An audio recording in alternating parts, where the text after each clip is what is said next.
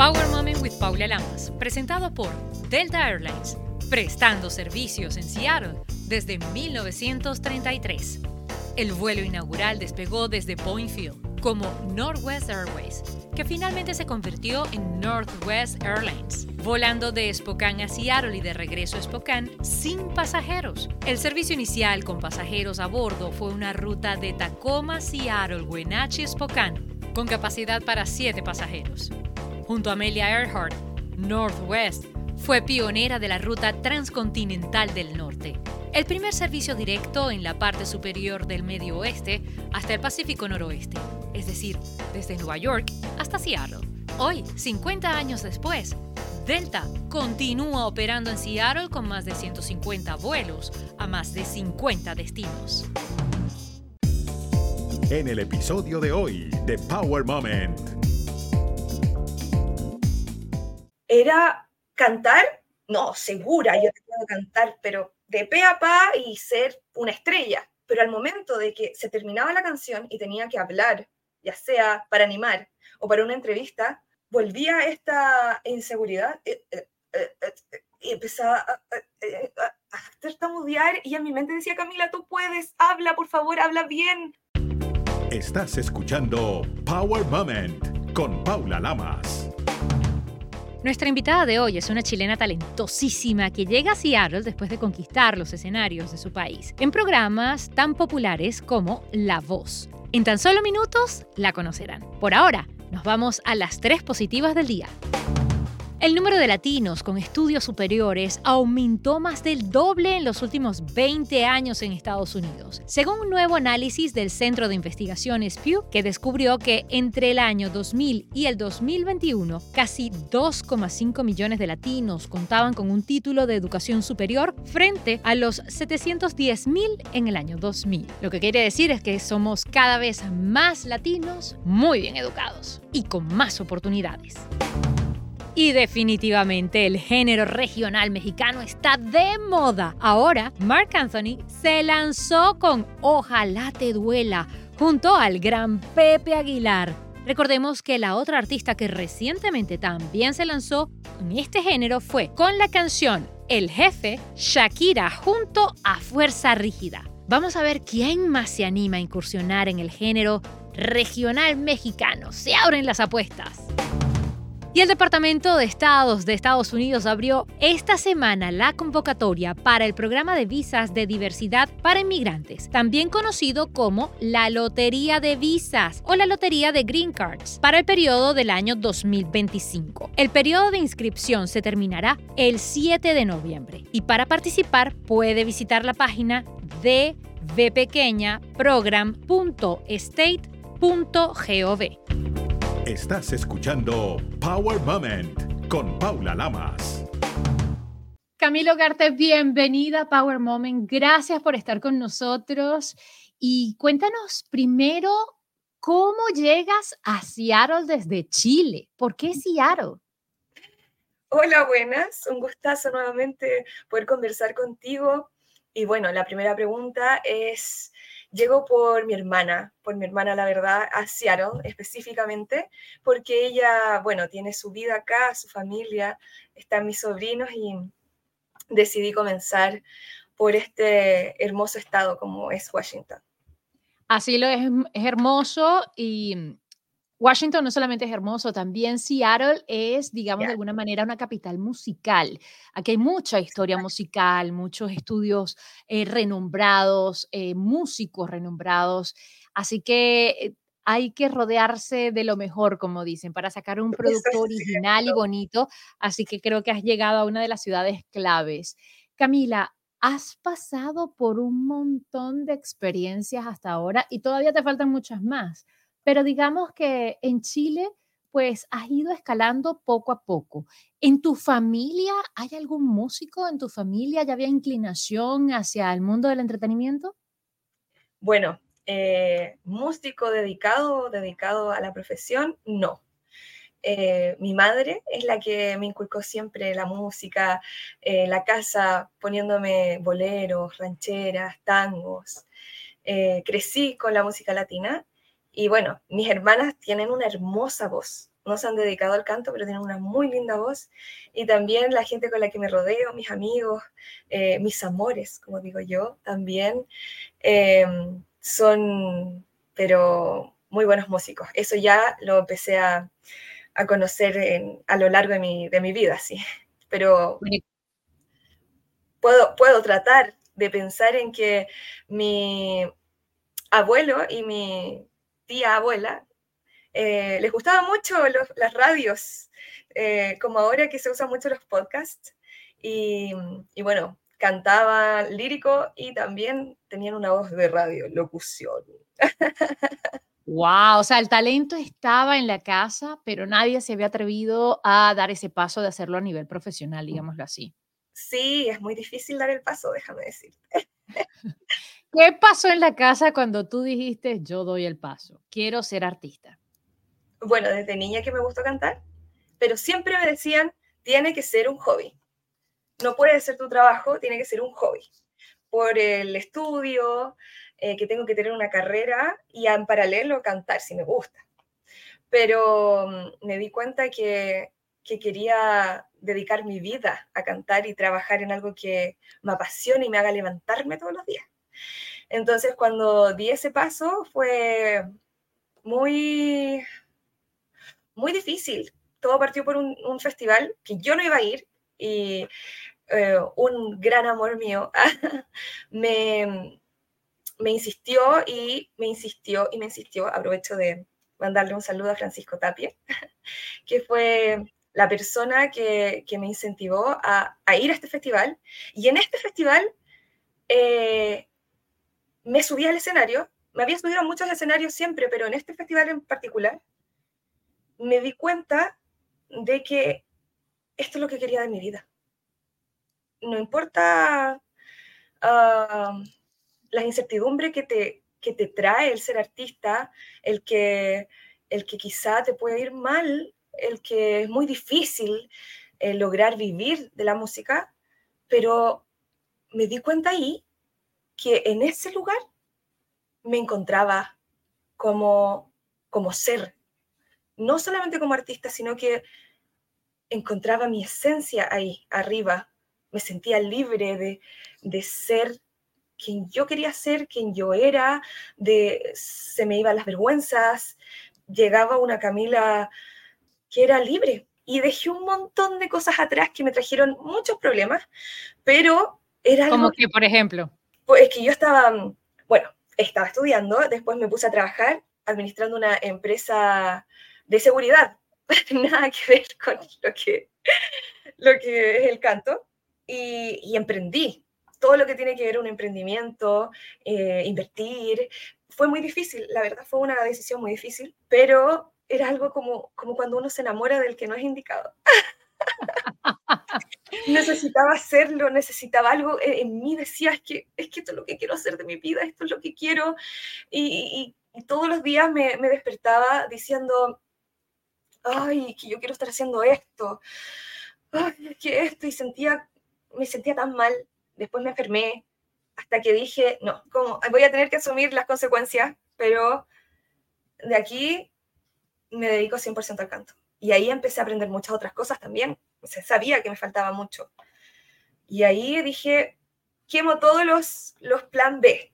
Dije, si yo pienso en tener un plan B, C, un backup, es porque no creo realmente en mi proyecto. Entonces, o tiene que salir bien, o tiene que salir bien, porque no hay una segunda opción en mi vida. Así que aquí estamos. No te ha ido nada mal, creo que la primera opción ha sido la indicada, tienes una voz muy dulce, muy eh, sonora, muy elegante y muy bonita. La verdad que transmites muchísimo cuando estás interpretando. Y algo que me llama la atención es, una vez que tú decides tomar este paso, una vez que tú decides dejar todo lo demás, te preparas para ello, me imagino. Te preparas eh, ya no para tomar un título en la universidad, sino para ser entonces una profesional. ¿Cómo te preparas para esto? Uf, bueno, desde niña que también eh, me gustaba mucho cantar, pero no cantaba muy bien. Pero me gustaba mucho cantar. Entonces tomaba clases. Y tomaba clases y tomaba clases y todavía cuando decidí, em, estuve hasta la universidad y cuando decidí dedicarme a la música, me di cuenta de que me faltaba, pero un mundo gigante. Y aprendí muchas cosas, como que el mayor aprendizaje es arriba del escenario. De cualquier escenario, todo el escenario que pudiera me servía. Ya cuando era más niña empecé a cantar en las micros, en los buses, en el metro, en las ferias, y ya me había eso enriquecido mucho. Entonces empecé a buscar escenarios, empecé a participar en grupos, empecé a, ya, bueno, la animación era un tema para mí, yo te comenté que tartamudeaba mucho, pero es que era cantar, no, segura, yo te puedo cantar, pero de pe a pa y ser una estrella. Pero al momento de que se terminaba la canción y tenía que hablar, ya sea para animar o para una entrevista, volvía esta inseguridad eh, eh, eh, y empezaba a, a, tartamudear y en mi mente decía, Camila, tú puedes, habla, por favor, habla bien. Entonces empecé a hacer en vivos. En la pandemia ya no, no podía encontrar escenarios porque, claro, estaba esto de la cuarentena, allá en Chile duró mucho, ya no tenía trabajo y empecé a decir, ok, ¿qué hago para no detenerme, para avanzar? No sé qué hacer y mi mamá va y me dice, Camila, tú empezaste cantando en las micros, en el metro, en las ferias pidiendo donaciones, ¿cierto? yo, sí, sí, pero ahora no se puede, no se puede esto y todo. Me dice, pero haz lo mismo en redes sociales. Y yo así, mami. Qué inteligente. Sí, nadie estaba haciendo eso. Y ahí a uno le da pudor. Ay, mami, no, que voy a estar pidiendo plata en redes sociales, que me van a decir esto, me van a decir esto otro. Pero voy a hacer en vivos, le dije.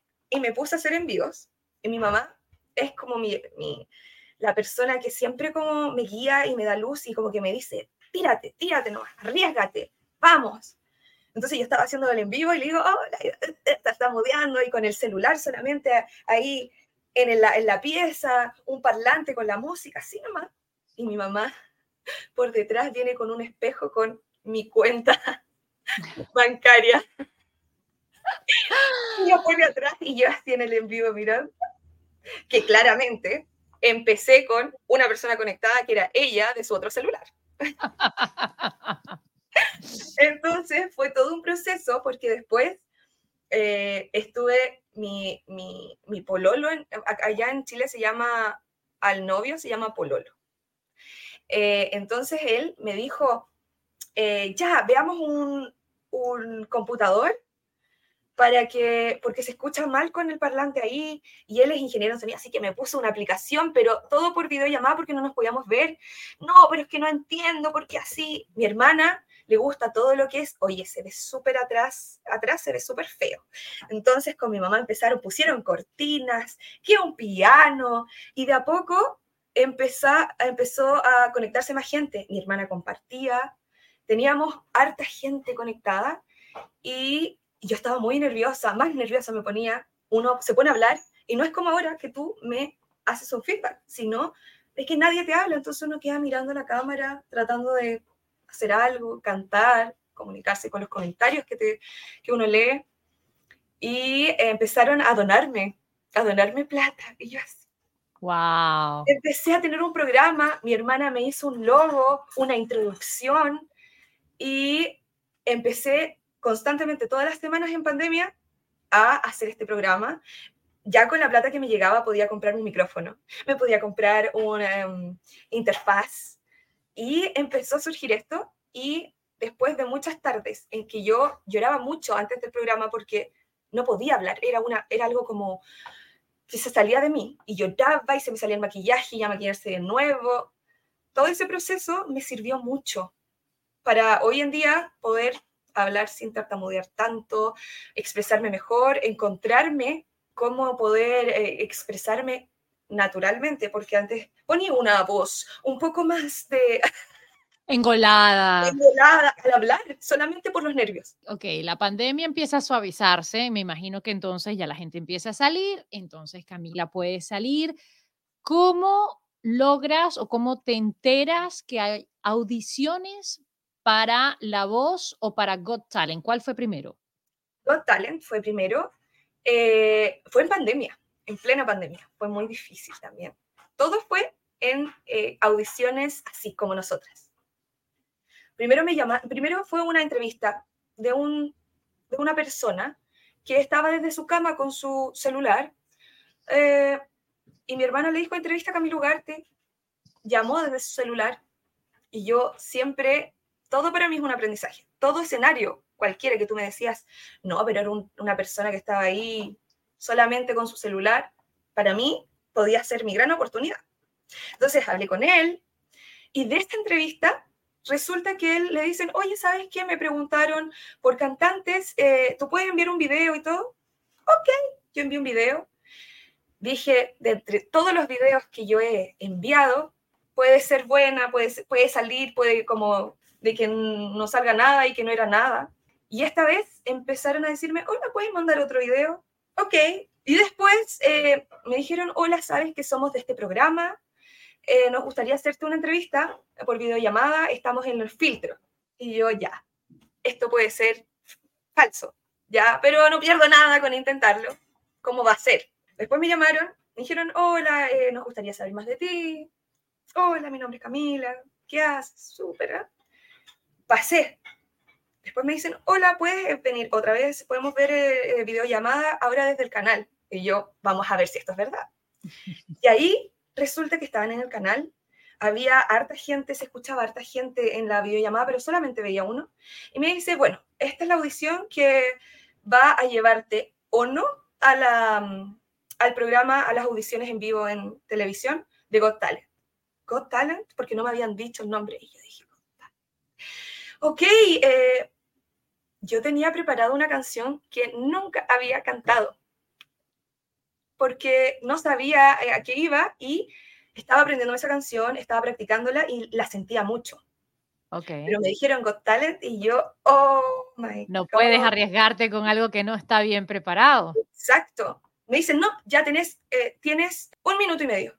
Desde ahora, y yo me fui, voy con esa canción, la siento, digo, mi fuerte es interpretar. A mí me gusta que la gente sienta lo que estoy cantando todos pueden tener una bonita voz, pero llegar a hacer a alguien sentir algo, eso para mí, es, eso es lo que quiero lograr. Entonces esta canción, como la sentía, dije, ok, me voy a enfocar en estos minisegundos que tenía en mi cabeza, me voy a enfocar en interpretar la canción y sentirla. Y ahí canté eh, una de Elenita Vargas, no sé si la conoces. Elenita Vargas, sí, ¿cuál cantaste? A ver. La Ronca de Oro. Ella la, la Ronca de Oro y canté Señor. Señor pero ¿nos puedes cantar un poquito? Sí, por supuesto. Pocos lo conocen como lo conozco, lo conozco yo. Pocos soy, hasta se me está olvidando, lo siento. no, pero está bien, está bien, un poquitito nada más. Mira que te agarramos con la voz muy fría. no la canto, de hecho. Pero esa eh, a mí me gusta mucho Lenita Vargas, me fascina, mi huella, eh, aunque me duele el alma, los tangos que tiene es una gran referente para mí. Así que la canté y el coro, el coro es un despecho muy grande y terminé y se pusieron a aplaudir mucho y dije, ¡ay, qué genial! Por lo menos sintieron algo. Me dijeron, no, no hiciste sentir mucho, eh, bueno, te vamos a llamar. Y así eh, llegué a Got Talent con um, test de COVID, mascarilla, todo un proceso súper tedioso para poder llegar a la audición. Así que eh, fue complicado porque era en pandemia, pero este fue mi primer paso, mi primer paso a otro proceso. En y a un escenario mucho más grande, un escenario que ya te dio a conocer a nivel nacional, en todo Chile, ya no era en tu casa, en tu cuadra, tu familia, tus vecinos, ya era una cuestión mucho más grande, un exponente mucho más grande. De ahí pasas a la voz. Sí, en Got Talent quedé eh, hasta la semifinal. pero estaba muy nerviosa, era algo totalmente nuevo, cámaras por acá, luces por acá, que eh, vamos por acá, eh, te elegimos esta canción, mañana cantas, eh, ah, todo esa experiencia nueva para mí era, mi cuerpo no reaccionó como yo quería. Estaba tiritando y que decía, ya cálmate Camila, tú puedes, si está todo bien, y mi, mi cabeza estaba bien, pero mi cuerpo y mi voz ah, estaba así, tiritando. Y quedé con esa sensación de decir, ya, tengo que tener mi venganza, mi revenge, como dice. Y me inscribí a The Voice. Hice todos los filtros, todos los castings, oh. todo, y después pasó mucho tiempo, no me llamaban. ¡Wow! Eh, me llamaron para hacer el casting allá presencial, después una entrevista, después otro casting, así iba en por etapas, y después te dicen, bueno, te vamos a llamar. lo conocen. Y yo, como lo conozco. Ya nos llamaron, pasaron Lo conozco yo. ¡Wow! Tres, meses. de angustia que ya llegaste y dijiste, bueno, aquí no fue, movámonos. No, fue, no era mi oportunidad. Y hasta que me llamaron y me dijeron, ok, ven mañana a firmar contrato, eres bienvenida a The Voice Chile. Y yo quedé, pero... ¿Cómo te cambia la vida en eso? ¿Cómo te cambia la rutina ser parte de un programa como ese?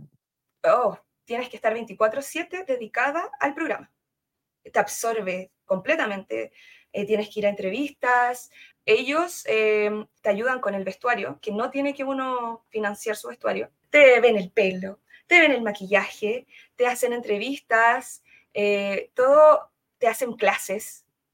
no muchas, no muy largas, pero están las clases y también puedes interactuar con, con los, estos, tus coaches, sea cual sea. Tienes a la producción apoyándote, se forma también una, una linda instancia con tus compañeros, eh, te dan almuerzo. Hay más camaradería, se pueden apoyar unos a otros, es totalmente diferente a la primera eh, experiencia, me imagino. Sí, sobre, sobre, todo por la pandemia, tampoco podíamos hablarnos mucho ni estar cerca. Acá ya era sin pandemia, podíamos almorzar juntos. Y es una experiencia que te dio la oportunidad de estar con grandes de la música. ¿Qué significa para ti estar apoyada y de la manito, como dicen, de alguien como Beto Cuevas, que tiene una historia maravillosa y que ha pues marcado en la historia de la música latinoamericana con su grupo La Ley? Eh, la verdad, me abrió un mundo. Me abrió un mundo. Eh, él partió em, diciéndome que él iba a ser mi coach de por vida. Y uno en el programa dice, mm, ver para creer, ¿cierto? Pero la verdad es que ha cumplido su palabra y me ha guiado paso a paso en mi carrera desde ese entonces. Gracias a él tomé eh, el riesgo también de participar en otro programa que se llama Yo Soy. Eh, bueno, me ha ayudado y me ha guiado con todo lo que es las composiciones, que estoy trabajando para mi próximo disco, porque me ha dado los consejos que uno busca y necesita escuchar y no encuentra la persona ideal o la forma ideal en que te guíen. Él me ha guiado, eh, seguimos, bueno, seguimos después del programa en contacto siempre y de hecho eh, la semana pasada eh, pudimos eh, reunirnos en las, en las Vegas, iba a decir, perdón, la próxima, ah, en Los Ángeles. Estuvimos compartiendo toda la semana, me estuvo mostrando los lugares, estuvo, me estuvo enseñando, pero es que estoy enriquecida de conocimiento. de verdad estoy muy contenta, muy contenta porque él me ha apoyado, me sigue apoyando y me dijo que va a seguir apoyándome a futuro, así que estoy con esta hambre de seguir avanzando y seguir conociendo, aprendiendo y qué mejor de la mano de un artista de ese nivel. Nunca, como digo, todo pasa por algo. No sabía cómo, ni, ni, ni cuándo, ni, ni el por qué, pero se me han cruzado las personas y las situaciones justas y necesarias para poder crecer yo como persona y como artista. Así que estoy más que contenta. Fue, pero un tremendo paso estar en The Voice, en Got Talent, en, todos los escenarios que he pisado. Así que... Me alegra muchísimo porque todo eso te ha enriquecido, te ha hecho crecer como talento. Vamos a poder disfrutarte este fin de semana aquí en la ciudad de Esmeralda, en Seattle. Y ahora vamos a dar la información. Pero quería preguntarte antes, Camila, ¿dónde se ve de aquí a cinco años? Buena pregunta.